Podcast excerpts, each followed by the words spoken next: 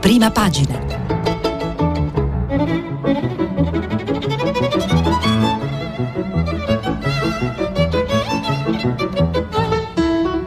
Questa settimana i giornali sono letti e commentati da Giulio Gambino, direttore del quotidiano online The Post Internazionale.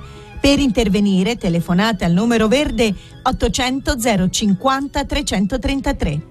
Sms e WhatsApp, anche vocali, al numero 335 56 34 296.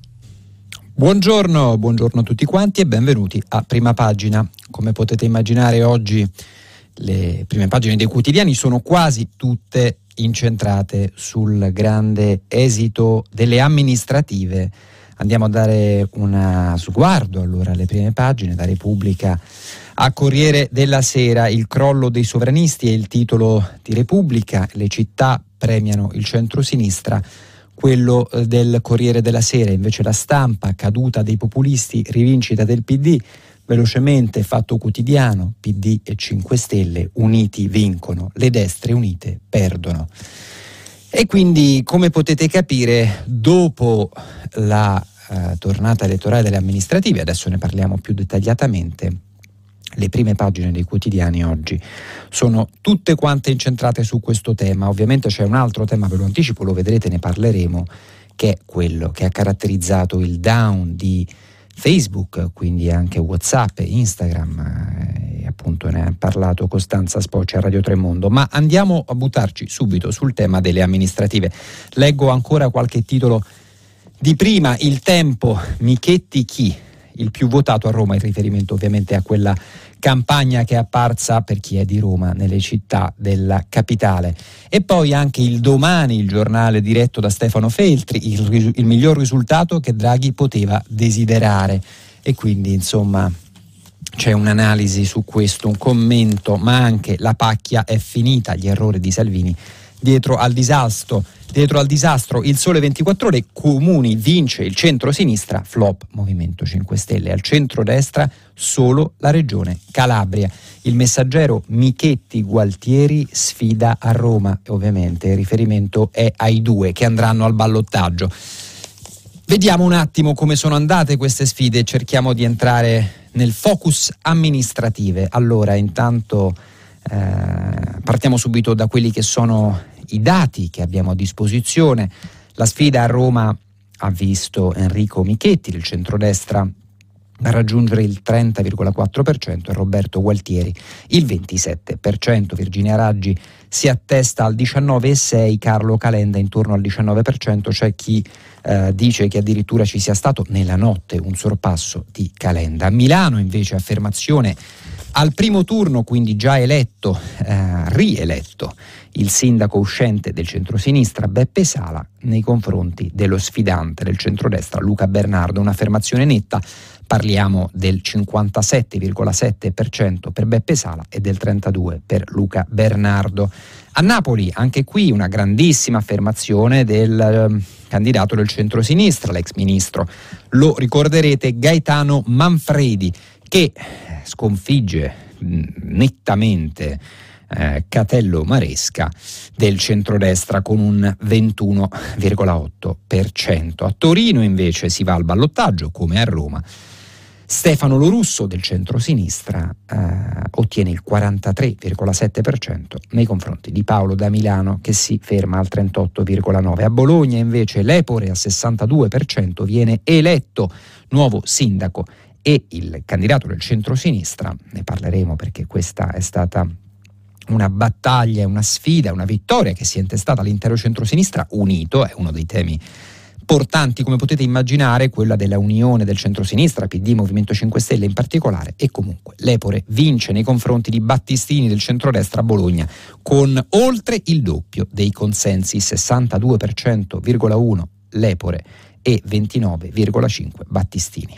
Trieste al ballottaggio, come Roma e Torino, dove il candidato di centro-destra di piazza è in vantaggio al 47,3% contro il 31,5% di Francesco Russo. Si votava, come sapete, anche per le regionali e il candidato centrodestra Occhiuto ha ottenuto il 54,4% dei consensi, eh, mentre la candidata del centro-sinistra, Amalia Cecilia Bruni, si ferma al 27,8%, candidata del centro-sinistra come detto. C'erano anche due importanti eh, voti eh, per le suppletive alla Camera, dove, pensate, come potete immaginare, era molto eh, tesa la sfida a Siena, nel seggio mh, di Siena-Arezzo, dove correva niente proprio di meno che il, candid- il segretario del Partito Democratico Enrico Letta. E poi un altro seggio suppletivo a Prima Valle. Uh, un tempo nelle mani del Movimento 5 Stelle che ha visto affermarsi Andrea Casu, segretario del Partito Democratico a Roma. Bene, mh, mm, cerchiamo di dare uno sguardo oltre i dati che abbiamo appena passato in rassegna per comprendere quella che è stata una sfida molto tosta sotto diversi punti di vista, anche perché, ricordiamolo, lo avevamo già accennato ieri, Roma e Torino sarebbero potuti essere un importante test elettorale a livello nazionale, mentre Milano, Bologna e eh, Napoli sembravano già scontati eh, nel loro risultato. Bene, e allora di che cosa parliamo? Facciamo un riassunto veloce prima di addentrarci nelle analisi e nella lettura di alcuni dei quotidiani. Bene, le amministrative, eh, lo ricordiamo, andavano al voto oltre 1400 comuni, parliamo del primo voto nel governo Draghi, le grandi città al voto, Roma, Bologna, Milano, Napoli, Torino, Trieste, eh, dove Milano, Bologna, Napoli, lo abbiamo appena detto, sono state vinte al primo turno rispettivamente da Sala, Sala, eh, Lepori, Lepore e Manfredi, che appunto sono i, i nuovi sindaci, eh, Sala rieletto di Milano, Bologna e Napoli, e poi a Roma e Torino invece si va al ballottaggio, così come a Trieste, a Roma Torino, a Roma c'è il ballottaggio fra Michetti e Gualtieri, ci addentreremo poi nella sfida di Roma in particolare, e a Torino su Lorusso e da Milano lo russo, candidato del centro-sinistra. Ovviamente lì nella sfida di Torino c'è un'incognita nell'appoggio del Movimento 5 Stelle, da dove il, la giunta comunale esce, nel senso che la sindaca era Chiara Appendino. Trieste, eh, ballottaggio di piazza contro Russo, Russo del centro-sinistra, come abbiamo detto, è eh, leggermente indietro, vedremo che cosa accade. Si è votato in Calabria, abbiamo detto, quindi eh, dove ha vinto, eh, si è affermato il candidato del centrodestra, il forzista Occhiuto, Roberto Occhiuto, e eh, le suppletive con i seggi alla Camera abbiamo Letta a Siena e Casu a Primavalle. Bene, fatto questo wrap up, eh, prima di entrare nel focus amministrativo, diciamo subito che esistono alcuni temi che tutti quanti i quotidiani oggi trattano e che in particolare molti analisti e commentatori eh, analizzano nel, nel, nel loro, uh, nel loro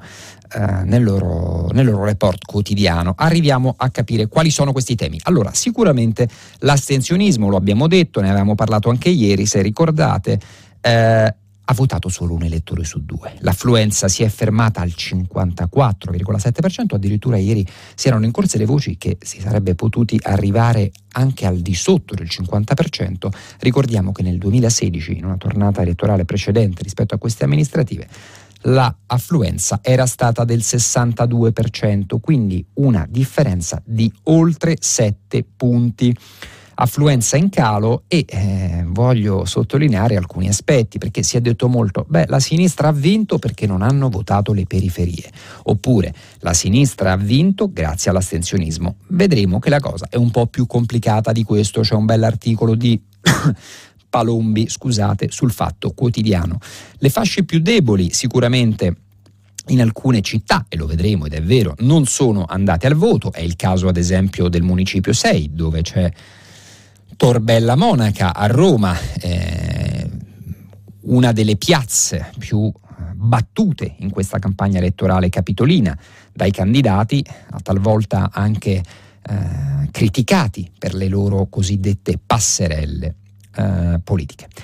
Poi ovviamente eh, ci sono, non, si, non mancano i commenti sulla democrazia fragile, cioè il fatto che queste elezioni segnano anche il eh, punto eh, di partenza per delle riflessioni più ampie, cioè vale a dire oggi sì abbiamo dei nuovi sindaci, il centrosinistra sicuramente emerge vincente, però la democrazia è più fragile perché solo un elettore su due ha votato.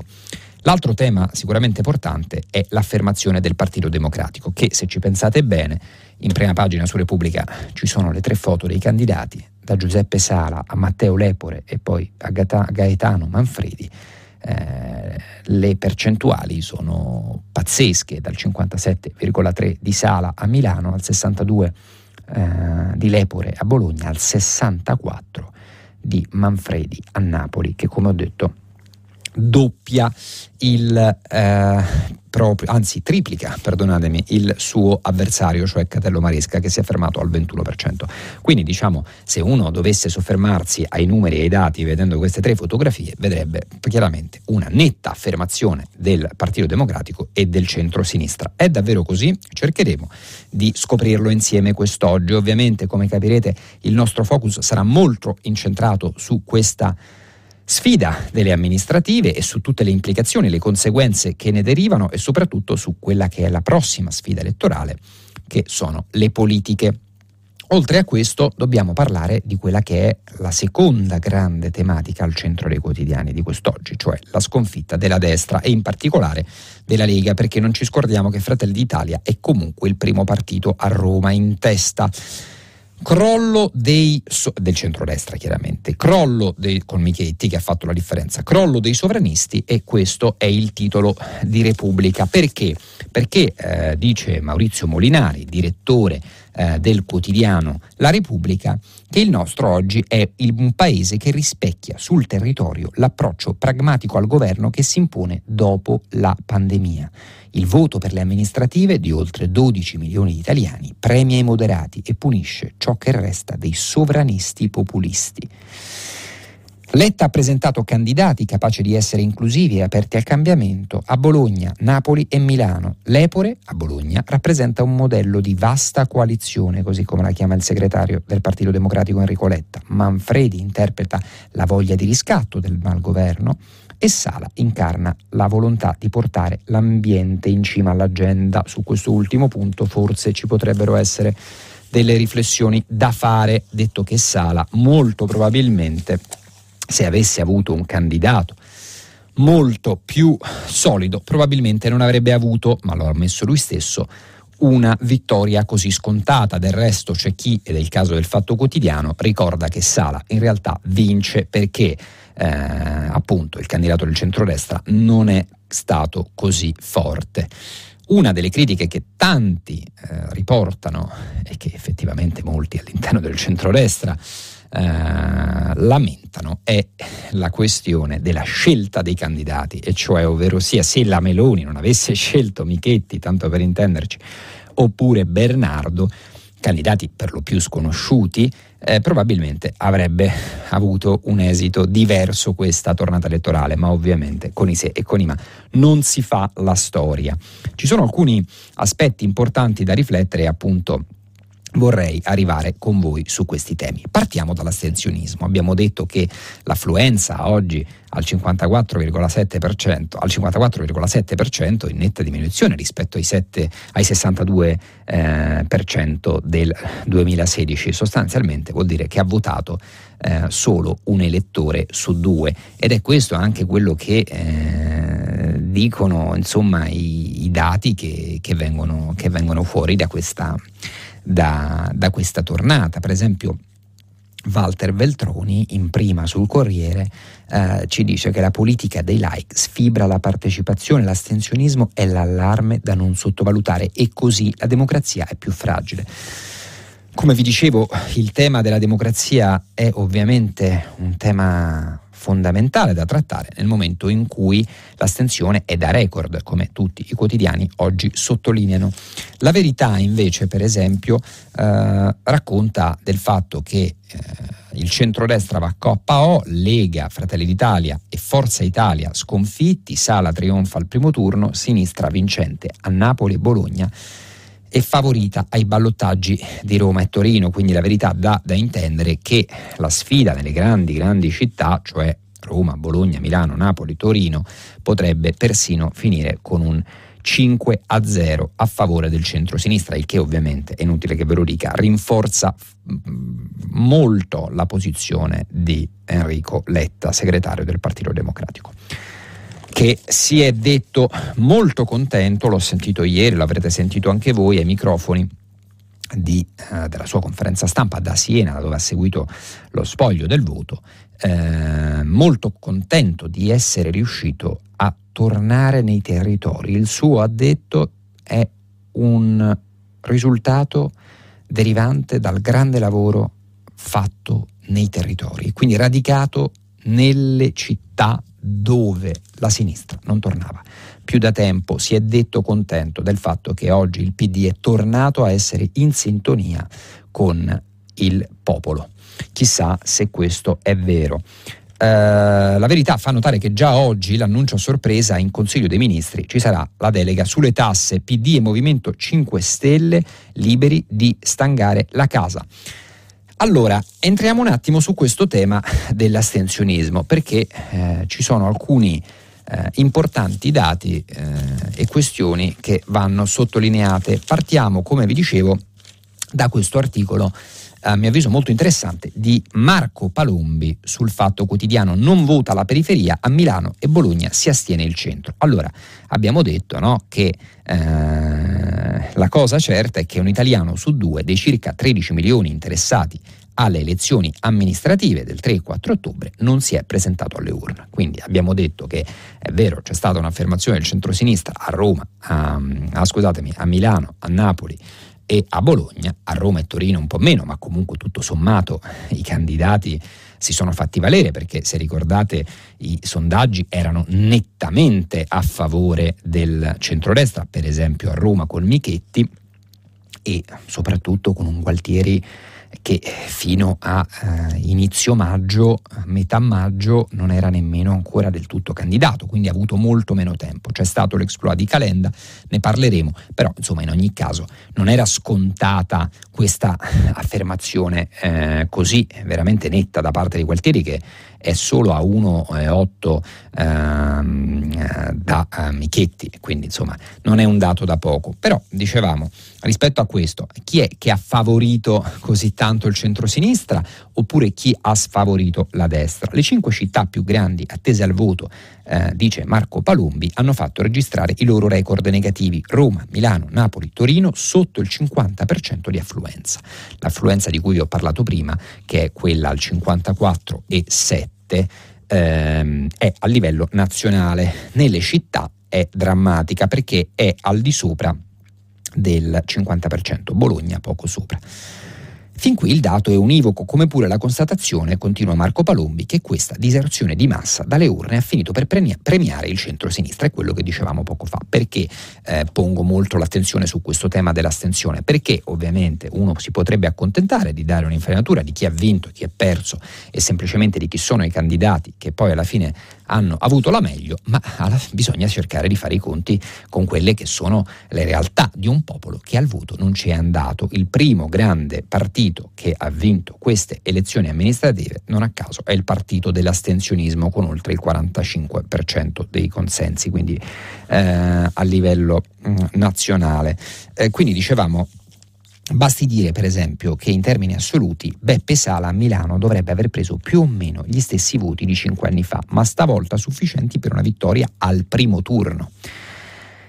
Oppure eh, a Trieste i votanti sono crollati al 46%, ma a Caserta si è presentata ai seggi il 70% degli aventi diritti. Quindi cerchiamo di capirci un secondo. Chi sono questi astenuti? chiede Palombi del Fatto Quotidiano e vediamo la risposta.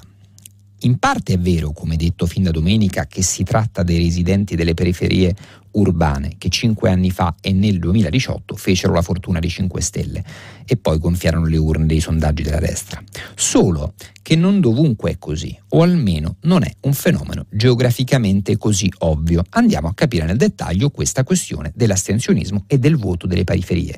Lo ripeto, cioè quanto le periferie effettivamente abbiano influito su questo voto. E ve lo dico, è un tema centrale perché come sapete la eh, democrazia rappresentativa, che forse quanto mai in questi giorni è sotto attacco, eh, ha a che fare con i risultati di un voto che nella sfida sempre più eh, presente tra elite e popolo rende la politica distante. A Milano, il quartiere che in percentuale ha votato eh, meno, cioè 44,5 contro una media del 47,7, è il municipio 1. Quindi a Milano, ad esempio, in, mm, il, il, il, il, quartiere che ha, eh, che ha, votato di meno è il municipio 1, cioè il centro storico, un feudo del PD nell'ultimo decennio e in cui anche ieri Sala ha stravinto.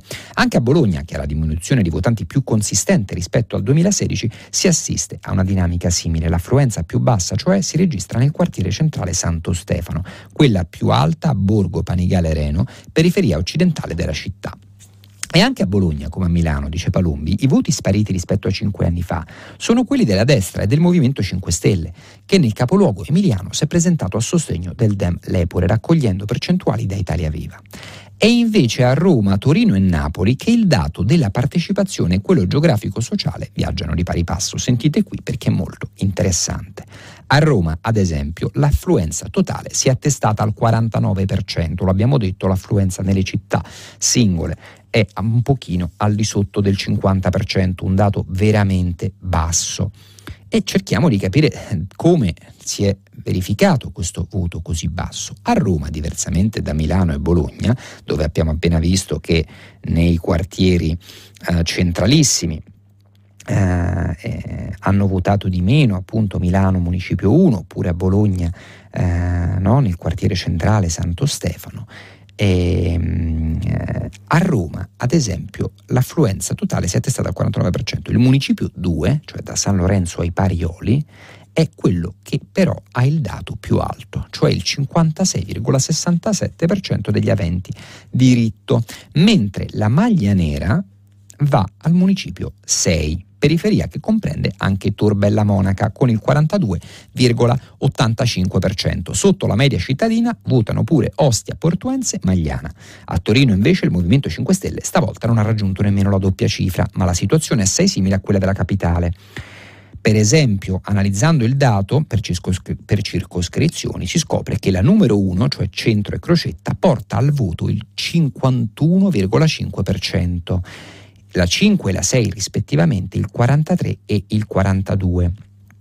Anche Napoli, in cui ha votato il 47% degli aventi diritto, segue fedelmente questo copione. La ricca municipalità del Vomero e dell'Arenella porta ai seggi il 54,5%. La 7 di Miano e Secondigliano appena il 42% ed è una cifra che fa spavento perché dal 42 al 54 distano ci sono 12 punti. Quindi, per dirla in breve, eh, sono tre città, queste ultime, che escono da sindacature extrasistema, quindi eh, abbiamo detto no? Roma, Torino e eh, Napoli, e che stanno subendo la crisi da Covid ben più di Milano e Bologna. Fu il voto delle periferie nel 2016 a eleggere Virginia Raggi e Chiara Appendino e a confermare Luigi De Magistris. In questo senso De Magistris è extra sistema, è la loro diserzione elettorale che chiude quella stagione ed è anche questo quello che riporta Massimo Franco um, del Corriere della Sera quando dice che l'onda populista si sta indebolendo e ritirando il vento del 2016 nelle grandi città sublimato dal trionfo grillino alle politiche del 2018 potrebbe diventare preistoria politica, tema trattato anche da un editoriale ieri uscito sul sito dell'Espresso dal direttore Marco da Milano.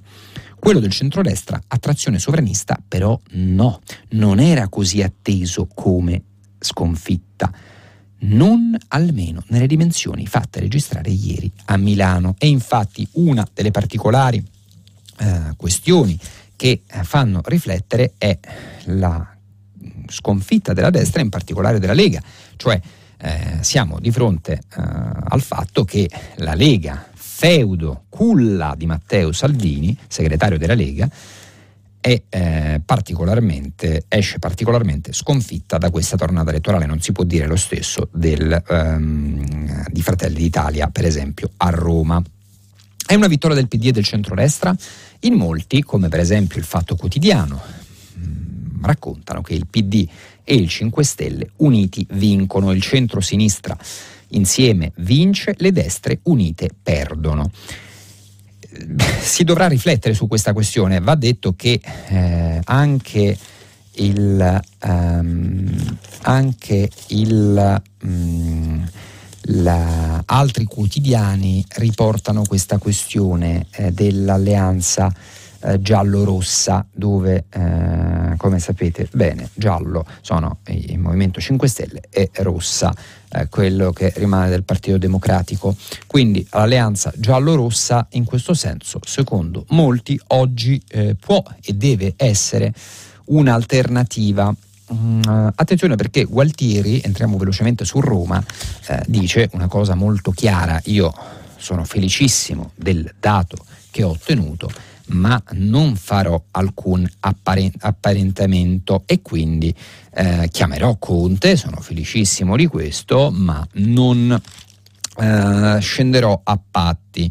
Eh, Conte che a sua volta invece eh, sostiene eh, a Roma eh, Gualtieri, non lo dice ovviamente in maniera esplicita, eccolo qua, vediamo la sua, ehm, la sua dichiarazione. Ehm, Conte, arbitro di due ballottaggi, sì a Gualtieri ma no allo russo, in riferimento al candidato a Torino. Um, abbiamo parlato dell'affluenza molto bassa e del fatto che solo un elettore su due. Abbiamo chiarito il tema delle periferie, che insomma poteva sembrare quasi superficialmente un eh, derivato del voto, e cioè il fatto che la, questo voto fosse significativo per l'assenza delle periferie, in realtà abbiamo visto che in alcune città non è così e non riguarda nemmeno sempre le, le fasce più deboli. La vittoria del PD o del centrosinistra unito è qualcosa che segnalano anche altri mh, mm, quotidiani, la stampa per esempio parla della rivincita del PD, Panarari addirittura sullo stesso quotidiano eh, parla di una caporetto del grillismo e ehm, Prodi eh, fa più o meno lo stesso perché archivia i 5 Stelle. Vorrei vedere velocemente con voi questi temi, cioè il fatto che l'astensione, ne parla la verità, con un pezzo non male. Ehm, che dice che l'astensione record non è un sì all'establishment, ma è un problema per tutti. L'affluenza mini viene letta come un plauso al governissimo, invece più che la domanda di politica alternativa manca l'offerta. E questo credo sia un tema importante perché molti ovviamente, ed è io credo il caso di domani, eh, dicono che questo è il miglior risultato che Draghi poteva desiderare. Forse sì, ma non è necessariamente un voto di consenso nei confronti dell'attuale Premier, che molti, come per esempio la Meloni, oggi vogliono che vada al colle, parlo di Draghi ovviamente, affinché si torni subito al voto. Giorgia Meloni ha voglia di andare il più presto possibile al voto per testare il suo elettorato, il suo elettorato forte del fatto che vede tra i suoi elettori e fra gli italiani in generale un consenso che forse mai le era stato tributato così alto. Il centrodestra paga il sostegno a Draghi. Simpatica l'apertura del tempo. Michetti chi? Il più votato a Roma. Ebbene, Francesco Storace, vice direttore del Tempo, scrive il centrodestra paga il sostegno a Draghi e i litigi continui. Importante contrapposizione rispetto all'affermazione che abbiamo appena visto sul domani, e cioè il fatto che questa uh, questione della vittoria del centrodestra non è necessariamente una, um, un consenso nei confronti del uh, Premier e anzi il centrodestra eh, da questo punto di vista paga eh, lo scotto. A Cacciari dice, ed è un'intervista alla stampa, mi è sembrata interessante perché è, è, è, significativo di come stiamo parlando, ricordiamocelo sempre, del voto sulle amministrative e quindi dei sindaci però lui oggi forse lo chiama di controcorrente, un po' fuori fuoco, dice Cacciari liquida i sindaci, non contano più nulla. E forse vale la pena ricordare che di queste amministrative si è parlato molto poco del voto nelle città e dei problemi delle città, per esempio il voto su Roma è stato devastante per quello che riguarda le tematiche eh, come i rifiuti eccetera, se ne è parlato abbastanza poco, il tutto è stato un voto, addirittura c'è chi lo ha chiamato un referendum sul voto grillino e la Raggi mandata a casa. Sta di fatto che eh, ad oggi siamo di fronte a un ballottaggio Michetti-Gualtieri alla Raggi che appunto dovrebbe essere arrivata terza o secondo alcuni, ma lo vedremo nelle prossime ore, quarta. I sindaci non contano più nulla, il centrodestra paga il sostegno a Draghi e poi infine il crollo dei sovranisti. Bene, sono le 7.47 e io in questo quarto d'ora finale vorrei adesso cambiare tema perché ieri è successo una cosa molto particolare, non che non fosse mai accaduta, ma forse mai così a lungo. Devo aprire eh, in questo senso la Repubblica perché ieri, e questo lo sapete tutti sicuramente, lo avrete testato addirittura sulla vostra eh, pelle o sui vostri telefoni, c'è stato un blackout social in tilt WhatsApp, Facebook e persino Instagram per oltre 5 ore. Può sembrare una cosa da nulla, ma in realtà ha mandato in tilt letteralmente non solo chi voleva ma scambiarsi messaggi, foto e altro, ma anche chi attendeva il voto nel momento più caldo del, dello spoglio. I guai della galassia Zuckerberg, F, Facebook e WhatsApp bloccati per ore. Ore di blockout in tutto il mondo. Per la galassia Facebook, scrive Raffaella Menichini su Repubblica, pagina 20, il social network è risultato irraggiungibile per centinaia di migliaia di utenti, intorno alle 17.50 di ieri sera, ora italiana, mentre contemporaneamente si bloccavano gli accessi al servizio di messaggistica WhatsApp, Instagram e Messenger, persino alle app di realtà virtuale Oculus, anch'essa proprietà dell'azienda di Zuckerberg. Ricordiamo che WhatsApp, Instagram e Facebook Messenger sono tutte di Zuckerberg, il fondatore di Facebook. Anche i siti interni di Facebook accessibili ai dipendenti sono stati oscurati. C'è una bellissima testimonianza del Washington Post che ha raccolto eh, le voci degli impiegati di Facebook che dicevano noi siamo stati fermi e non potevamo entrare negli uffici, addirittura non avevamo modo eh, di lavorare e quindi insomma non abbiamo eh, lavorato quasi fosse una giornata di vacanza, ovviamente è stata una giornata nera.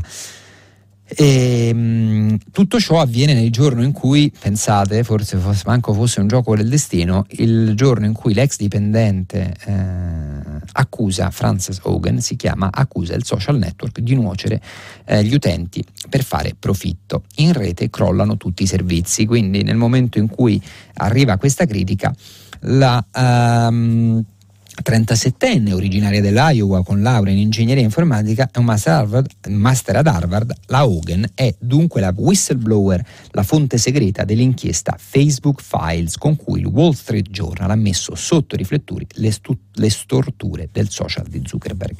L'inchiesta ha rivelato come Facebook avvantaggi gli utenti più potenti e i politici nella moderazione dei loro contenuti. Questo è un tema cruciale, ovviamente oggi ne parliamo a malapena o comunque molto brevemente perché sarebbe da dedicare un'intera puntata su questo aspetto. Parliamo del fatto che e noi per esempio sul nostro settimanale dei posti internazionale ogni venerdì in edicola ne abbiamo dedicato un lungo saggio di Francis Fukuyama, grande saggista americano che racconta come oggi le big tech, tra cui ovviamente anche Facebook, manipolino e addirittura influenzino eh, la nostra vita sui social e come questi addirittura talvolta riescano a distorcere la, la democrazia. L'inchiesta ha rivelato ehm, non solo appunto il fatto che eh, si avvantaggino alcune persone piuttosto di altre, in questo caso ovviamente parliamo di potenti politici nella moderazione dei loro contenuti ed è un dato sorprendente rispetto a quello che forse era il segreto di Pulcinella, perché per la prima volta viene reso noto, ma anche e soprattutto come le ricerche interne di Facebook avessero lanciato forti allarmi sugli effetti che Instagram possa avere sulla psiche dei giovanissimi e in particolare delle ragazzine. Ricerche e allarmi rimasti inascoltati. È il momento di cambiare social, è il commento di Riccardo Luna, pagina 20, sempre su Repubblica. Due anni fa esatti, vale la pena leggere alcune righe del commento di Luna. Due anni fa esatti, il 7 ottobre 2019, uno dei guru più ascoltati della Silicon Valley venne in Italia a dirci che il sistema perverso dei social network sarebbe crollato dall'interno, perché gli ingegneri che ci lavoravano che ci lavorano avrebbero detto basta, avrebbero preteso un cambio di rotta che non mettesse più il profitto davanti a tutto. Sembrava una, una sparata utopistica, anche perché un anno prima aveva dato alle stampe un pamphlet nel quale spiegava le 10 ragioni per cui cancellare subito gli account social cosa che quasi nessuno si era guardato dal fare, anche se le ragioni erano e restano fondate. Riassumendo, sono queste. I social network, e in particolare Facebook, aumentano i loro profitti se in rete eh, se in rete ci ehm, scusatemi, se in rete eh, ci comportiamo peggio, se la spariamo grossa, se insultiamo qualcuno, se ci azzuffiamo. Ripeto, è molto interessante. Riassumendo, le questioni sono che i social network, e in particolare Facebook, aumentano i loro profitti se in rete ci comportiamo peggio, se la spariamo grossa. E quindi gli algoritmi che sovrintendono al loro funzionamento cercano di farcelo fare. Questa cosa, che allora era la tesi di un guru, adesso la ritroviamo scritta nei documenti che un ingegnere informatico ha passato al Wall Street Journal che li sta pubblicando da settimane sotto il titolo minaccioso Facebook Files. Qualcuno potrebbe osservare che il Wall Street Journal è di Murdoch, Rupert Murdoch, forse il più grande editore tradizionale del mondo, uno che, Zug, uno che, Zuckerberg non lo sopporta affatto. Altri ricordano di un burrascoso incontro fra i due nel 2016 nella villa di Murdoch a Sun Valley, in cui il magnate avrebbe minacciato di scatenare i suoi giornalisti contro il re dei social. Ma restiamo ai fatti. E i fatti sono che ora è ufficiale che a Menlo Park sapessero degli effetti degli algoritmi che fanno funzionare le loro piattaforme. Ottimi per i profitti, ma sostanzialmente nocivi per la convivenza civile. E lo sappiamo perché ex dipendenti di Facebook hanno deciso di rivelarlo, come diceva la profezia di Janon Lanier. Ora però, in cortocircuito cognitivo lampante, abbiamo compreso non solo la pericolosità dei servizi della galassia di Facebook, ma anche che non ne possiamo fare a meno. Quando Facebook, WhatsApp e Instagram hanno smesso di funzionare, le comunicazioni di centinaia di, milio- di milioni di persone nel mondo si sono interrotte. E non è stato bello, non ci siamo scoperti migliori. Nei social non scorre solo il male del mondo, ma anche le nostre vite, i nostri effetti, i rapporti lavorativi. Dei social abbiamo bisogno e non ne faremo a meno, ma è venuto il momento di cambiarli davvero. Trovo davvero interessante questa riflessione di Riccardo Luna, perché ieri in quelle cinque ore di blackout in cui tutti quanti ci chiedevamo se i messaggi, se non prendesse il nostro telefono, oppure eh, come dice eh, Gramellini, ve la leggo brevissimamente, nel suo caffè, eh, se non ci, non ci volevano più parlare, oppure se qualcuno non ci voleva rispondere, o se ci avessero bloccato. In realtà nulla prendeva più e mai come allora ci siamo resi conto di quanto dipendiamo interamente dai eh, social eh, e in tutto e per tutto e quindi eh, vi leggo brevemente quello che dice Gramellini. Parla di sé ovviamente, ironicamente scrive un mio conoscente che scrive il caffè sul Corriere della Sera, il riferimento è a se stesso, cioè a Massimo Gramellini, alla sua, ehm, eh, al suo taccuino quotidiano, il caffè, eh, di Gramellini dice eh, non riusciva a capire per quale motivo tutti gli amici che avevano spuntato di blu i suoi messaggi si rifiutassero all'improvviso di rispondergli. Travolto da un'ondata di autodisistima ha provato a mandare un vocale di 10 minuti allo psicanalista, ma c'era sempre la maledetta rotellina e le sue parole sono rimaste a galleggiare nel vuoto. Fuori intanto succedeva di tutto, nel senso che non, succedeva più niente. Le chat di chi lavora in smart working venivano sorprese sospese per mancanza di smart, mentre centinaia di orfani si aggiravano per strada senza una meta perché l'impossibilità di comunicarlo agli altri con un selfie aveva tolto sapore a qualsiasi gesto. In preda al panico qualcuno addirittura ha pensato di usare il telefono per telefonare, ma ha scoperto di non ricordarsi più come si fa.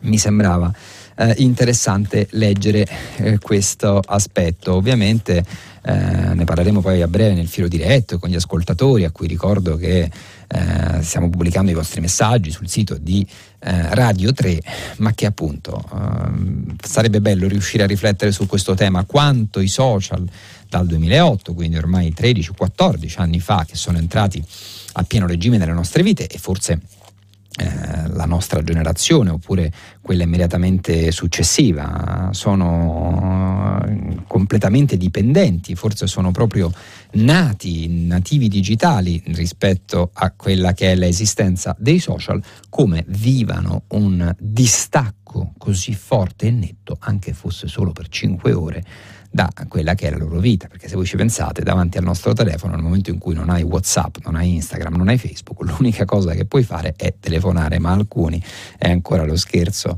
di l'ironia di Gramellini non si ricordavano più come si facesse. Su questo tema mi pare, se non ricordo male, che proprio Camilleri aveva dedicato un, um, un fondo dicendo che è necessario tornare a telefonarsi e non mandare più le note audio, co- come molti fanno su uh, WhatsApp. Velocemente eh, negli ultimi quattro minuti che ci rimangono, prima di concludere questa rassegna stampa, diamo un'occhiata agli eh, altri giornali di cui vi ho dato conto prima, ma che insomma aprono tutti, come ho detto, sulle comunali, è il gran tema del giorno. Eh, il riformista, le elezioni comunali hanno un solo vincitore, Draghi. Va bene, il messaggero Michetti Gualtieri sfida a Roma. Eh, del tempo ve ne ho parlato, domani pacchia finita, sole 24 ore, Draghi accelera riforme, oggi in CDM la delega sulle eh, tasse, ovviamente tra gli appuntamenti più importanti nei prossimi giorni ci sarà Uh, tutte le questioni delle riforme, quindi del PNRR, attenzione alla questione del cloud e a quelle che sono uh, le uh, questioni legate al fisco. Um, velocemente vediamoci anche eh, c'è un um, taglio medio sulla verità che dice conti folli dipenderemo dall'atomo francese. In 35 anni il nostro bisogno di energia raddoppierà. Applicando le soluzioni pretese dai seguaci di Greta rimarremo al buio. In realtà ci sveneremo in favore di Parigi che lancia il programma per nuove centrali. I supporter della transizione energetica di Greta Thunberg omettono un dettaglio, fra 35 anni servirà al globo il doppio dell'energia. Velocemente guardiamo invece appunto il eh, mattino, eh, titola naturalmente sul trionfo di Manfredi, M5S e destra KO. Abbiamo anche l'osservatore romano è urgente dare risposte efficaci alla crisi ecologica. Mm, veniamo dal uh, pre-COP che si è tenuta a Milano e, e quindi il titolo è su questo. Il, il, um, l'avvenire svolta al centro, tra parentesi, sinistra vincono Sala e Milano, l'EMA si può ricorrere alla terza dose dopo sei, de- dopo sei mesi, è un tema che avevamo trattato ieri, ricordiamoci che il vaccino è ancora oggi un tema centrale di cui continueremo a parlare, terza dose o non terza dose, Green Pass o non Green Pass. Uh, c'è un bel pezzo del bravissimo Paolo Lambruschi Nello Scavo, entrambi, rapporto 4.000 in un lager per Mattarella, l'Europa deve superare i confini, ONU, crimini di guerra contro i migranti in Libia. E poi abbiamo, e leggo anche gli ultimi che ho a disposizione, Disfatta del centrodestra è il titolo del dubbio, con sopra un pezzo sull'orgastolo stativo, sentiti i magistrati che difendono la decisione della, col- della consulta. Intervista a Mimmo Lucano, bella questa intervista, quella condanna mi ha ucciso, eppure rifarei tutto. Bene, la nostra rassegna di oggi finisce qui, vi aspetto dopo la pubblicità per il filo diretto. A fra poco. Giulio Gambino, direttore responsabile del quotidiano online The Post Internazionale, ha terminato la lettura dei giornali di oggi.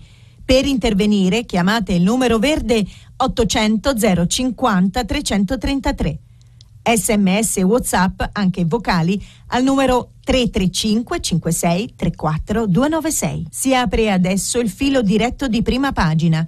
Per intervenire e porre domanda a Giulio Gambino, direttore responsabile del quotidiano online The Post Internazionale, chiamate il numero verde 800 050 333.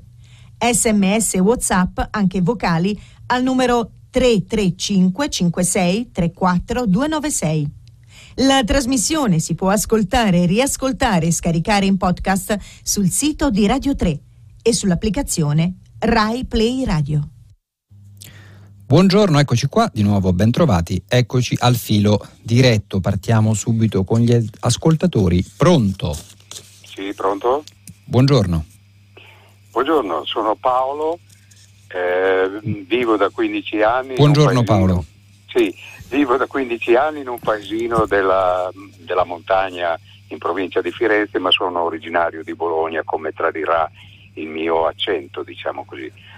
Eh, do appena appena, non un profilo perché non, è una parola che non mi piace, ma il contorno, la cornice della mia personalità. Ecco, sono disabile, costretto a letto da alcuni anni per una disabilità alle gambe e sono sempre sintonizzato su Rai 3 perché l'offerta culturale, l'offerta informativa e l'offerta musicale in particolare la trovo eh, effettivamente superiore a tutte le altre.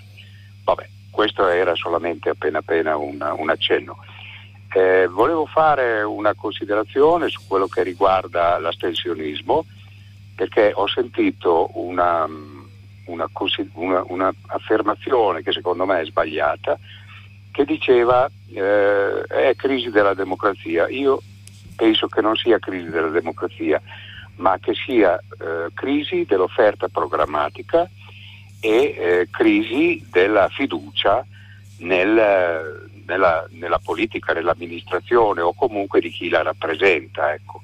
E quindi credo che abbia portato molti, tra virgolette, elettori, perché adesso non siamo più cittadini, ma siamo consumatori ed elettori. È, è, una, è, una, triste considerazione, ma è quella è la mia e credo che quindi non sia una crisi della democrazia, ma sia una crisi rispetto all'offerta che viene fatta dal punto di vista della politica che come sappiamo si intende po, eh, politica è l'arte del governo della città o comunque della popolazione.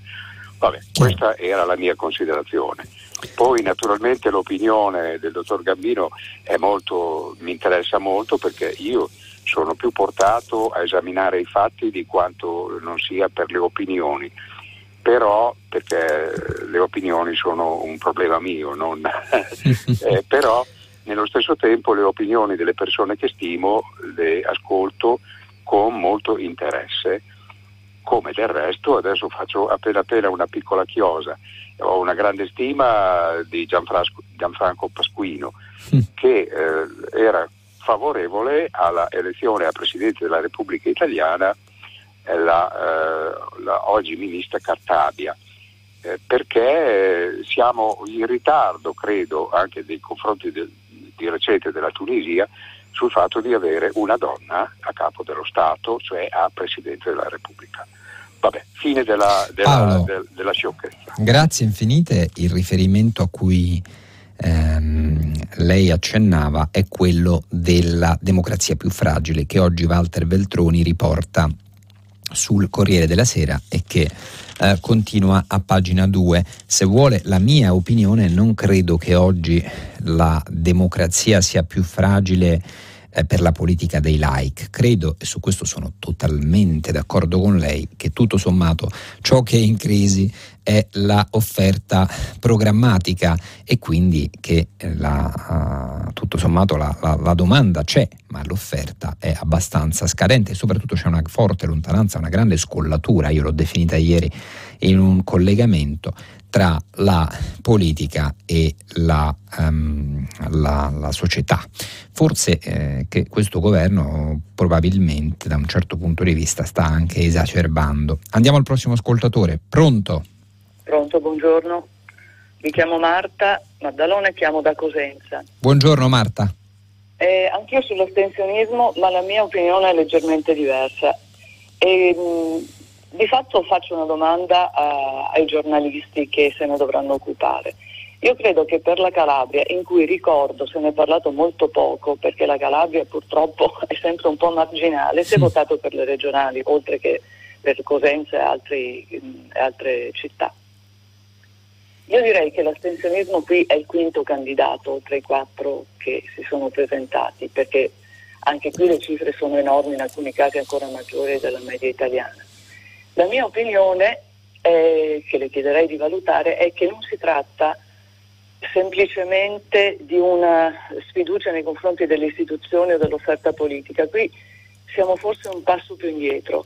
Non dico tutti, perché ovviamente anche questo va valutato, questa è, un, è una mia opinione, molte persone hanno sfiducia nello Stato mm. e quindi non credono veramente che si possa cambiare, per esempio attraverso il voto, ma non credono nello Stato, non quello con l'S maiuscola della retorica, non credono nello Stato che dovrebbe garantirti il welfare, non credono che lo Stato e sanno che lo Stato non gli garantisce degli ospedali degni di questo nome, c'è stata una crisi terribile durante il Covid, non ti garantisce delle scuole degne di questo nome, non ti garantisce l'acqua pubblica, non ti garantisce un accesso diretto al lavoro. Per cui in questo clima in cui lo Stato è veramente latitante, una quantità che io non so stabilire, ma vivendo qui le posso dire piuttosto consistente, trova delle soluzioni alternative che sono quelle anche quotidiane, di quello che ti risolve l'impiccio, che ti assume il figlio,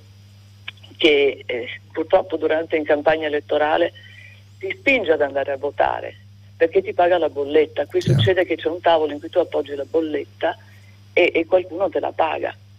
Ecco, allora invece di contribuire, come dice la Costituzione, secondo le proprie possibilità all'andamento dello Stato, qui si accetta che qualcuno ti aiuti in altro modo, ma poi quello che ti si chiede in cambio è un prezzo veramente molto alto, che è quello che tu non potrai mai dire di no a chi ti ha fatto questi favori, quindi perdi di fatto la tua libertà prima di tutto. Molto interessante eh. la riflessione, cara Marta, perché lei uh, solleva a mio avviso quello che è un argomento centrale, e cioè al di là dell'offerta programmatica che tuttavia secondo me rimane, perché poi alla fine eh, le persone sono tutto fuorché eh, sciocche e quindi hanno bisogno di sostanza, però è vero che la Calabria, che da questo punto di vista è un pochino dimenticata da tutti, eh, soffre anche una certa mancanza di credibilità nello Stato. Effettivamente lo Stato centrale da noi eh, non solo latita, ma spesso e volentieri proprio è assente e lo abbiamo visto in molte occasioni,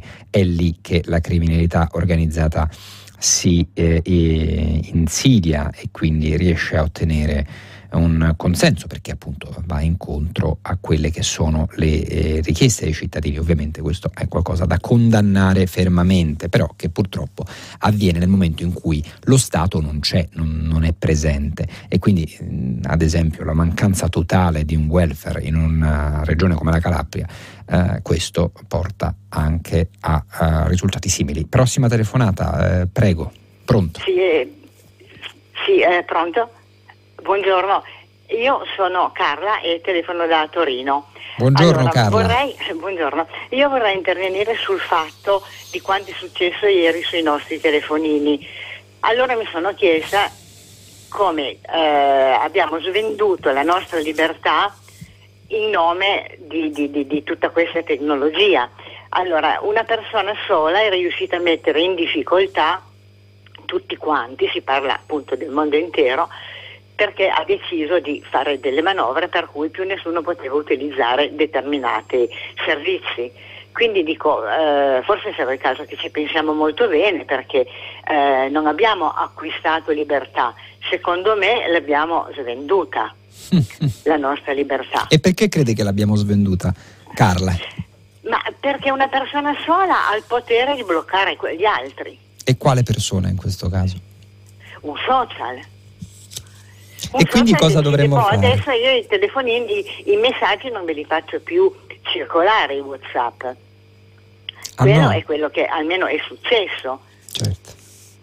Quindi anche in caso di necessità, noi che ci siamo così abituati ogni momento a mandare eh, Whatsapp per qualsiasi cosa importante e non o semplicemente di saluto, è diventato il modo di vivere, quasi secondo me uh, un WhatsApp, addirittura licenziano le persone con WhatsApp. Eh, Quindi è visto. diventato un meccanismo per me talmente mm-hmm. importante per tutti noi che eh, non siamo ancora capaci a vivere se dovessimo stare senza.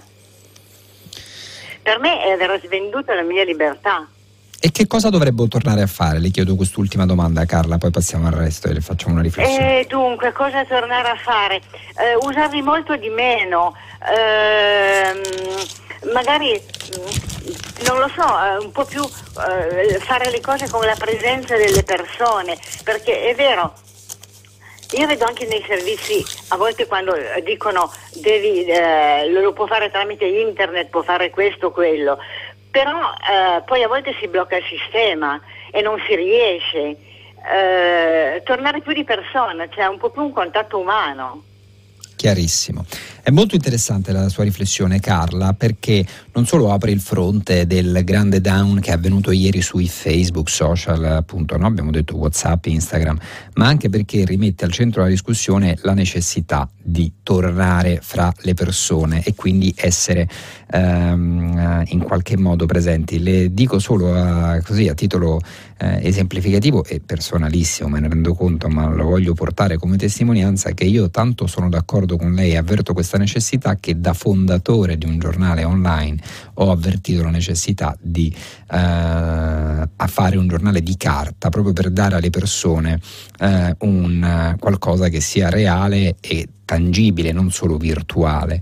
E il fatto che mi ha sorpreso molto è stato domenica mattina mm, in un quartiere di Roma, a Testaccio, appunto, tanta gente era fuori al bar e si parlava, si discuteva come ai vecchi tempi per dialogare delle elezioni, tutti erano citati per il voto, ciascuno faceva le proprie scommesse. Ecco, e questo è piaciuto davvero molto, almeno a me. Prossima telefonata, pronto? Pronto, buongiorno, mi chiamo Max Petrassi e chiamo Pronto? Okay. Pronto? Max, buongiorno. Buongiorno. Ehm, la, sentiamo, la sentiamo poco bene. Forse abbiamo avuto un problema di collegamento oppure passiamo alla prossima telefonata. Allora nel frattempo Max se vuole ci richiama. Pronto? Eh, pronto, buongiorno, io sono Agostino e chiamo da Magonza in Germania. Buongiorno Agostino. Buongiorno, sì. Senta, io eh, sono rimasto colpito dall'astensionismo, 54% de- de- degli elettori hanno votato. Va bene che le elezioni amministrative, sempre le elezioni amministrative hanno, hanno meno partecipazione, però qui in Germania abbiamo avuto il 76% dei votanti alle elezioni federali. E secondo me è tutto grazie al voto postale. Oh. Ora io ho una, ho una, certa età, io ho una certa età, per cui io mi ricordo a Roma i partiti si organizzavano, andavano con le macchine a prendere vecchiette, quanti vecchietti ho accompagnato io a votare. ecco. Adesso io credo ci siano dei sistemi ancora un po' tipo il voto postale. Non dico eh, l'internet come lei stava dicendo prima che l'internet non sempre è affidabile, eh, però il voto postale qui funziona. In questo senso, quest'anno che c'è stato il Covid, molta gente ha detto ma io eh, richiedo il voto postale e, eh, faccio, e voto per posta. E funziona così, eh, funziona che ognuno riceve prima delle elezioni un foglio che dice guarda che ci sono le elezioni, con questo foglio vai a votare. Però se tu vuoi fare il voto postale richiedi il, di, eh, i documenti, ti arrivano a casa i documenti e tu con calma li rispedisci con le schede votate uh, al, al, eh, e, le, e, e, quindi puoi partecipare anche se per esempio io eh, l'ho usato il voto postale perché dovevo andare in vacanza, in vacanza e, e allora però volevo comunque votare e ho votato in questo modo. È chiaro che bisogna organizzarlo, bisogna vedere come, eh, come, fare per problemi di sicurezza, tutte quelle cose lì, però il voto postale è la soluzione. Noi italiani all'estero votiamo per posta quando votiamo per il Parlamento, non vedo perché non si possa usare anche per i voti in Italia.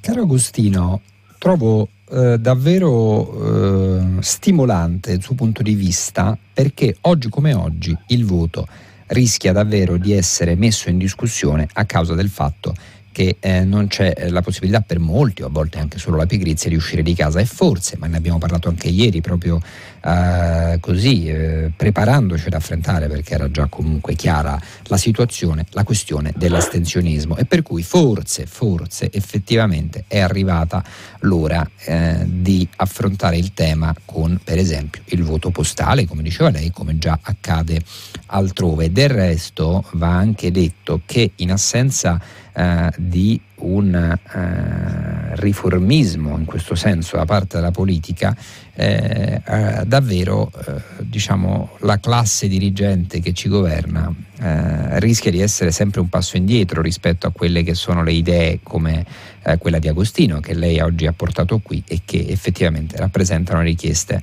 eh, di molti, quindi è comunque interessante valutare queste istanze. Prossima telefonata, grazie Agostino. Pronto? Pronto, buongiorno. Buongiorno. Sono Max, eh, sono Max Petrazzi. Max, buongiorno, eccoci. Allora, guardi, io le volevo solamente raccontare, io mi chiamo Max Petrazzi, chiamo da Roma, al quartiere del planning, adesso chi è di Roma identifica la zona, e ieri mattina un mio amico mi ha chiamato perché non riusciva ad andare a votare non riusciva ad andare a votare semplicemente perché eh, questa scuola è piena di barriere architettoniche. Lui è un disabile, sta sulla sedia a rotelle, mi ha chiamato alle 10 di mattina e alle 11 ancora non riusciva a votare. Quindi sono dovuto intervenire, sono dovuto andare lì sul posto proprio per poterlo aiutare e facendolo molto breve abbiamo dovuto farlo votare in mezzo a due macchine sulla strada, con l'aiuto della polizia, con dei paramenti e, e con la diciamo, costanza e determinazione di questo mio amico che non si è voluto spostare per poter appunto eh, avere accesso a una cosa importantissima che è il voto. Quindi secondo me l'astensionismo è anche indotto in certi casi perché poi stando lì e aiuta, cercando insomma, la modalità per aiutare questo mio amico ho dovuto aiutare altrettante persone, ne avrò contate almeno tre che avevano difficoltà motorie e questo secondo me nel 2021, quasi 22 non è più tollerabile.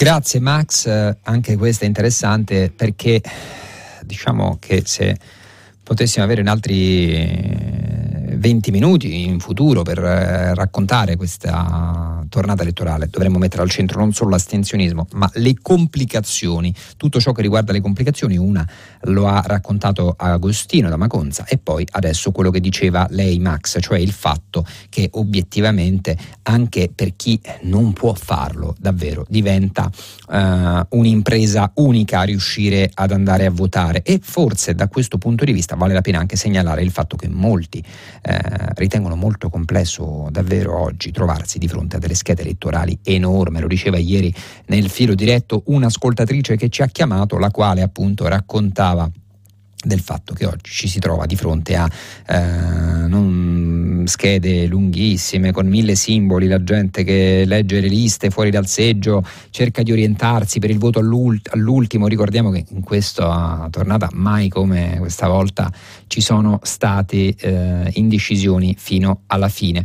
Ricordiamo agli ascoltatori che eh, nel frattempo stiamo pubblicando eh, li, i vostri messaggi mh, mm, sul sito di Radio 3. Voglio leggere eh, solo alcuni. Eh, per esempio, eh, il, eh, una, un ascoltatore dice: Io invece senza WhatsApp per un po' sono stata proprio.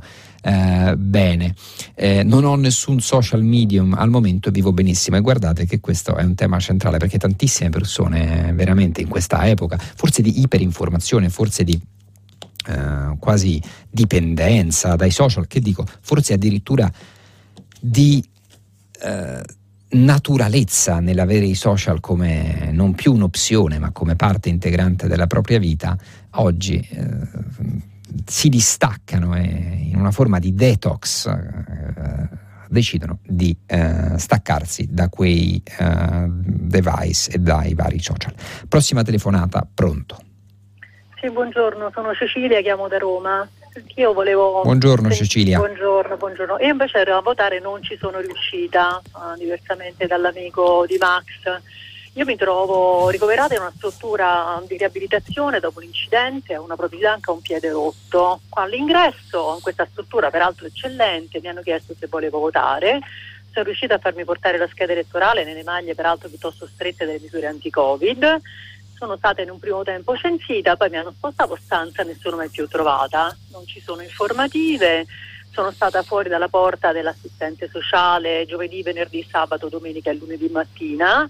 A un certo punto una, un personale dello staff sanitario mi ha detto che sarebbe stato possibile votare lunedì tra mezzogiorno e le 15. Io con la mobilità che mi ritrovo scendo, viene inviato un fax in urgenza al comune, il quale risponde alle 14.50 che avrei potuto votare nel seggio più vicino. Ovviamente non ero, non ero movibile, non sono spostabile nelle condizioni in cui mi trovo, quindi non ho potuto votare. Mi hanno detto però che voterò al secondo turno, cosa che mi consola parzialmente perché avrei tanto votato volentieri al municipio e al consiglio comunale, al secondo turno questo non viene concesso, non è previsto. Detto questo esco e scopro che dei 90 assistiti che siamo qua dentro, almeno tre non hanno votato e fa un rispettabile 3%. Se moltiplichiamo per le strutture come questa o le RSA o tante altre, soltanto a Roma fanno alcune migliaia di persone.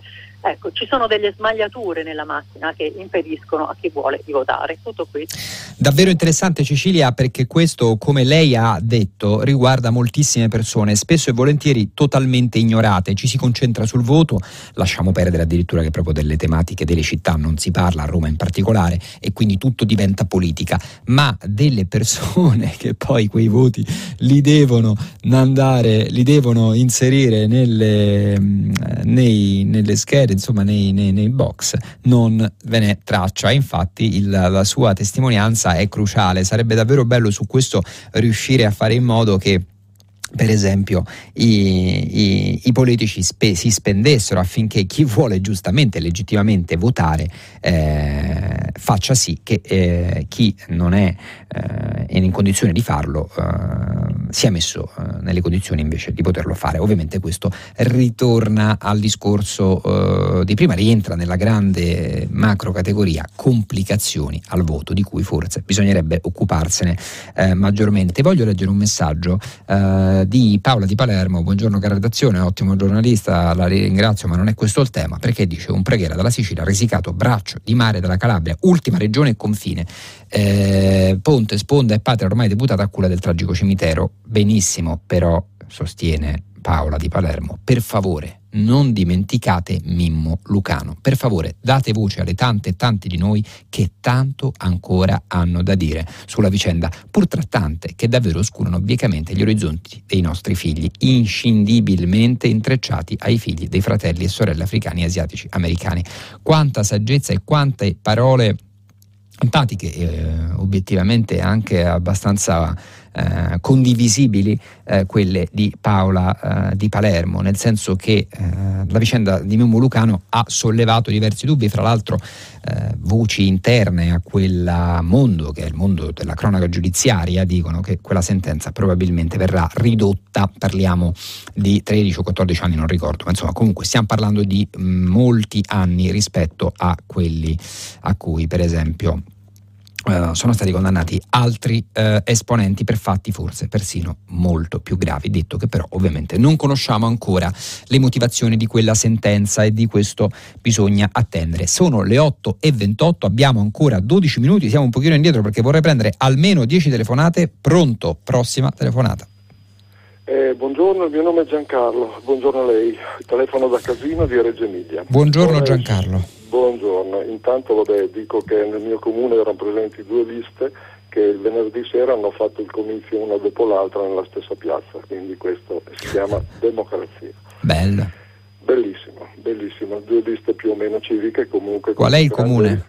Il comune è di Casina, provincia di Reggio Emilia. Ah, l'ha detto, Siamo alla porta, la porta dell'Appennino Reggiano. Bello. Allora, io volevo sottolineare un fatto che è già stato detto, però va sottolineato secondo me il fatto che l'astensione porta dietro di sé poi il pericolo che eh, il potere venga preso nelle mani di pochi, di pochissimi. Faccio un esempio molto chiaro, in una città dove ad esempio ci sono 100.000 abitanti, se va a votare meno del 30% della gente basta che i commercianti si accordino tra di loro ed è fatta, il sindaco è loro oppure se vuole allargare il discorso i pensionati in Italia ormai sono il 26% della popolazione, 16 milioni e 300 mila pensionati, forse anche di più, e basta che arrivi qualcuno che la sa dire bene, che la racconta bene, i pensionati lo seguono e il potere è nostro, perché faccio parte anch'io dei pensionati. Quindi eh, credo che i partiti debbano rendersi molto conto del fatto che l'astensionismo porta sicuramente a una riduzione della democrazia. Eh, ascolto il suo parere per radio, grazie. Caro Giancarlo, la ringrazio sicuramente, ovviamente nel momento in cui votano meno persone, ne parlavamo ieri, forse ne accenna la questione con Marco Revelli, che obiettivamente la democrazia parlamentare oggi... Mh, viene un pochino meno nel momento in cui, non riguarda queste amministrative, i rappresentanti che siedono in Parlamento poi eh, ben poco ci rappresentano, perché poi tutte quelle alte sfere eh, che decidono, eh, decidono in luoghi molto distanti. Guardate che su questo mi permetto di riprendere al volo il fatto quotidiano con Revelli proprio, che dice guardate che negli ultimi anni la politica è scivolata ai margini della sfera di decisione, le cose importanti si decidono altrove rispetto ai luoghi elettivi, i partiti si azzuffano su sicurezza e spazzatura, ma gli elettori percepiscono che si tratta quasi solo di retorica. In questo senso quello che dice Giancarlo Giancarlo ha um, davvero, uh, davvero senso. La ringrazio Giancarlo e concludo con Revelli. A rinforzare questo messaggio ha contribuito pure il governo Draghi. Quale messaggio? Quello che abbiamo detto, in cui negli anni la politica è scivolata ai margini della sfera di decisione, cioè il fatto che le cose importanti si decidono altrove. Um, prossima telefonata, prego. Sono Giuseppe da Reggio Calabria. Buongiorno Giuseppe buongiorno. Volevo ascoltare il suo punto di vista su una interpretazione della, della, diciamo, della dipendente, della funzionaria di Facebook che ha avuto il coraggio di denunciare quella deriva di, di, Facebook nel massimizzare gli introiti valorizzando l'hate speech e insomma tutto quello che ne, ne, ne deriva con eh, l'algoritmo insomma, del, di Facebook. Io ho visto una, una grande tensione etica da parte della, di questa dirigente, che non per niente insomma, americana, che ha messo se stessa e suo, la sua azienda in discussione quando ha capito che era dannosa per la società questa ricerca spasmodica, spasmodica diciamo, di massimizzazione degli ascolti, che in quel caso si traduceva e si traduce in un danno per la società. Ecco, mm, la riflessione è questa, eh, se forse in Italia non si discute abbastanza, o meglio si è trascurato la, lo studio e la, diciamo, la, la condivisione, la diffusione dell'etica e della morale perché io le domando dove si studia oggi, chi ne, chi ne parla, chi informa su etica e morale su queste questioni. Ricordo a me stesso che solo da un anno è stata introdotta l'educazione civica come materia obbligatoria nelle scuole superiori, nelle scuole, e quello potrebbe essere un ambito dove discutere di queste cose, perché ci sono comportamenti assolutamente eh, considerati normali, ma eh, a mio avviso fuorvianti e mh, mm, riprendere un, diciamo, una formazione mm, su etica e morale non dispiacerebbe, soprattutto mm, da parte dei dipendenti pubblici, ma anche eh, del, dalle, delle aziende. L'ascolto, grazie. Uh, Giuseppe, la ringrazio, credo che l'ho detto prima su The Post Internazionale, ne dico ogni venerdì, lo dico perché è davvero interessante il saggio che ha fatto Fukuyama, abbiamo trattato questo tema. Io per primo che provengo nativo digitale da un mondo dove Facebook, Instagram e tutti hanno dominato le nostre vite, eh, è importante fermarsi un attimo a riflettere, mi spiego meglio. Noi dal 2008 ad oggi abbiamo mh, gradualmente, ma con un'accelerazione non da poco negli anni, visto crescere la potenza e il dominio e a volte anche la manipolazione di questi grandi colossi del web. Io trovo che da un lato essi siano il più grande strumento glielo dico schiettamente, non a caso avrebbero impedito a, uh, al mio giornale online di crescere e di farsi notare, perché in assenza di uh, fondi con i quali potevi fare un giornale, l'online ha dato una grande mh, presenza a tutti e io credo che poi il web sia un grande strumento per uh, la rappresentatività che altrove manca o che a volte viene ostruita.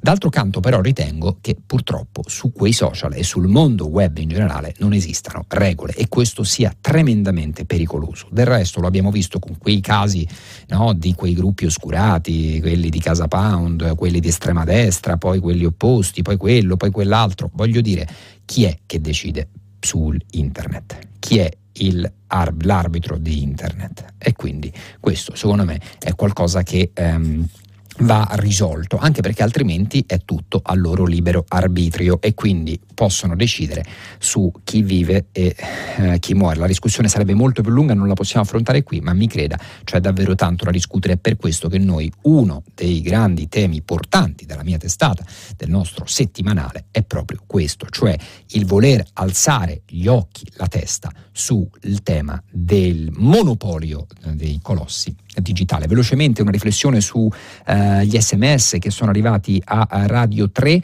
eh, di Isa. Buongiorno, cosa ne pensate? Sarebbe forse utile usare i dati di queste amministrative per qualche ragionamento un po' più alto e interessante sulla democrazia e che cos'è? Soprattutto in rapporto ai ben più diffusi consumi. Eh, prossima telefonata, pronto? Pronto, eh, io eh, vorrei parlare su, di quella accurata inchiesta giornalistica che ha portato mm. eh, all'estero alla pubblicazione dei Pandora Papers. Posso chiederle il suo nome? Eh, sì, Marcella. Buongiorno Eh, che, Marcella. Allora, eh, in cui c'è una lista di grandi evasori Sì. e eh, diciamo c'è una- un gran fermento eh, intorno Mhm, a questa mhm. pubblicazione in altri paesi. Come In? Italia mi sembra che eh, i mass media l'abbiano messa sottotono e eh, diciamo anche tutta la, la sovrabbondanza eh, di mezzi telematici eccetera non mi sembra che abbia i Pandora Papers tra gli argomenti Beh, salienti. le devo E, dire eh, la, però, la domanda Marcella, che ci facciamo noi prego. in Italia è questa: possibile che in Italia l'unico evasore sia un camorrista?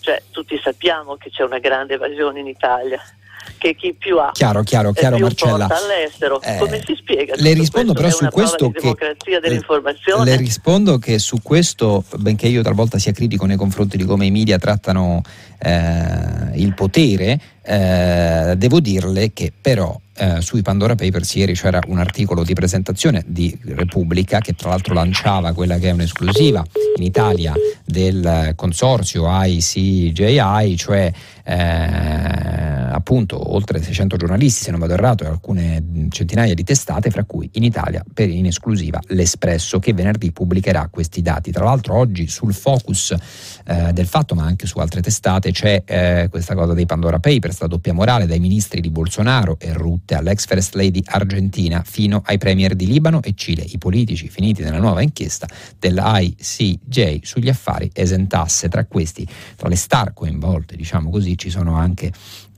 Shakira, Elton John, Schiffer, Julio Iglesias, ma ovviamente i leader, i potenti, i capi di Stato, eccetera, eccetera, eccetera. Ma ne abbiamo parlato a lungo ieri, quindi eh, non è di certo qualcosa di cui non si può dire che non se ne sia parlato.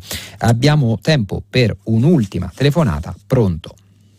Sì, pronto dottore Giuseppe, telefono da Scigli a proposito delle ultime elezioni e diciamo in prospettiva elezioni politiche. Buongiorno, Giuseppe. Quando, buongiorno, quando nacque il centrodestra era centro-destra e c'era insomma naturalmente l'UDC, l'erede della democrazia cristiana, c'era Forza Italia agganciato al Partito Popolare, c'era Fini che andava verso una destra eh, europea, de- gollista, eccetera, eccetera. In questi ultimissimi anni il centrodestra, ahimè, è diventato destra-destra con presenza forte di ideologia. Sì. Lasciamo stare i saluti romani da una parte, Ovvio. ma dall'altra parte le, le dirette Facebook. No, e allora dico, ma chissà che il risultato, in fin dei conti, molto scadente per la destra-destra di ieri sia dovuto a questo, cioè esiste un centro moderato, pragmatico, che non si riconosce più in questo schieramento e, ma soprattutto la domanda che sembra fantapolitica,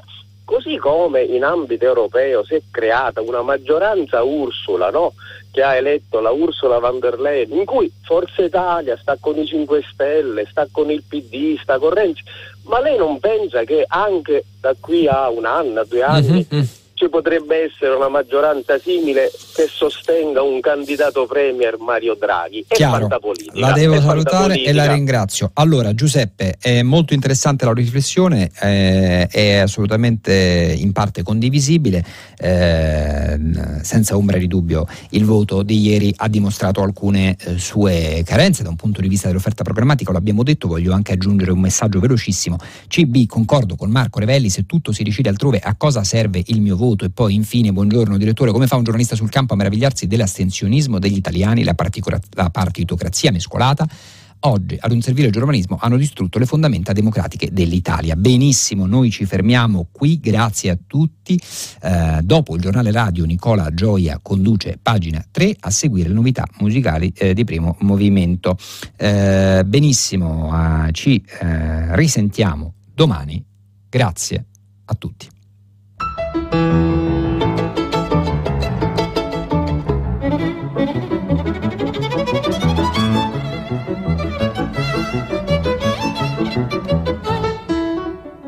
Giulio Gambino, direttore responsabile del quotidiano online The Post Internazionale, ha letto e commentato i giornali di oggi.